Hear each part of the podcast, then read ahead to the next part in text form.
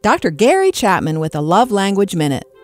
A man told me recently that he had read my book, The Five Love Languages, and discovered that his wife's primary love language was receiving gifts.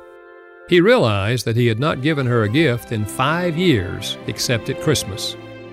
So he decided to give her a gift every day for a week and see what would happen. He was shocked to see that every day her smile got broader. By the end of the week, she was laughing and hugging him.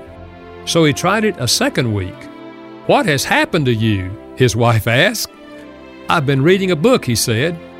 I want that book, his wife said. she read the book and discovered that my love language is words of affirmation. It has totally transformed our marriage, he said. Such stories are music to an author's ear. Dr. Gary Chapman is the author of The Five Love Languages. For more, visit fivelovelanguages.com.